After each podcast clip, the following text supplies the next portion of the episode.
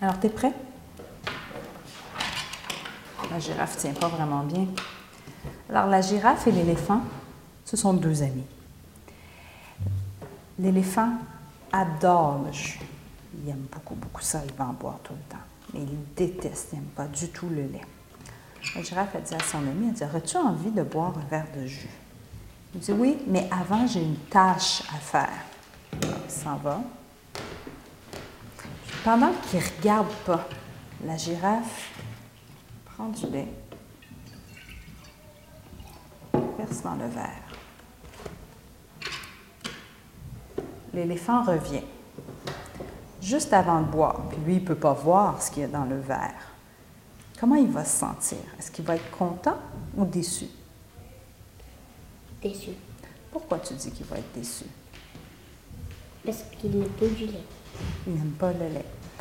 Mais s'il ne voit pas ce qu'il y a dans le verre, est-ce qu'il est content ou il est déçu? On ne sait pas. Pourquoi tu dis qu'on ne sait pas?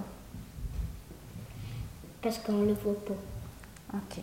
Puis quand il va boire pour le vrai, le lait, oups, quand il va boire, là, comment il va se sentir? Content ou déçu? Déçu. Pourquoi? Parce qu'il n'aime pas le lait. D'accord. Je l'ai déjà demandé à un autre petit garçon, puis il m'a dit que avant que l'éléphant boive le lait, que l'éléphant était content. Ça a-tu du bon sens? Ça se peut-tu?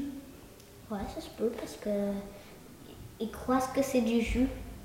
Ou peut-être c'est quelque chose d'autre. Ah, donc, il peut- tu crois que l'éléphant pourrait croire que ce- ce serait du jus?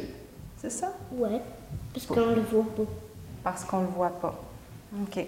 Donc, s'il arrive ici, avant de le boire, est-ce qu'il va être content ou il va être déçu? Ou on sait pas? Ou on ne le sait pas? On ne sait pas. On ne le sait pas. OK.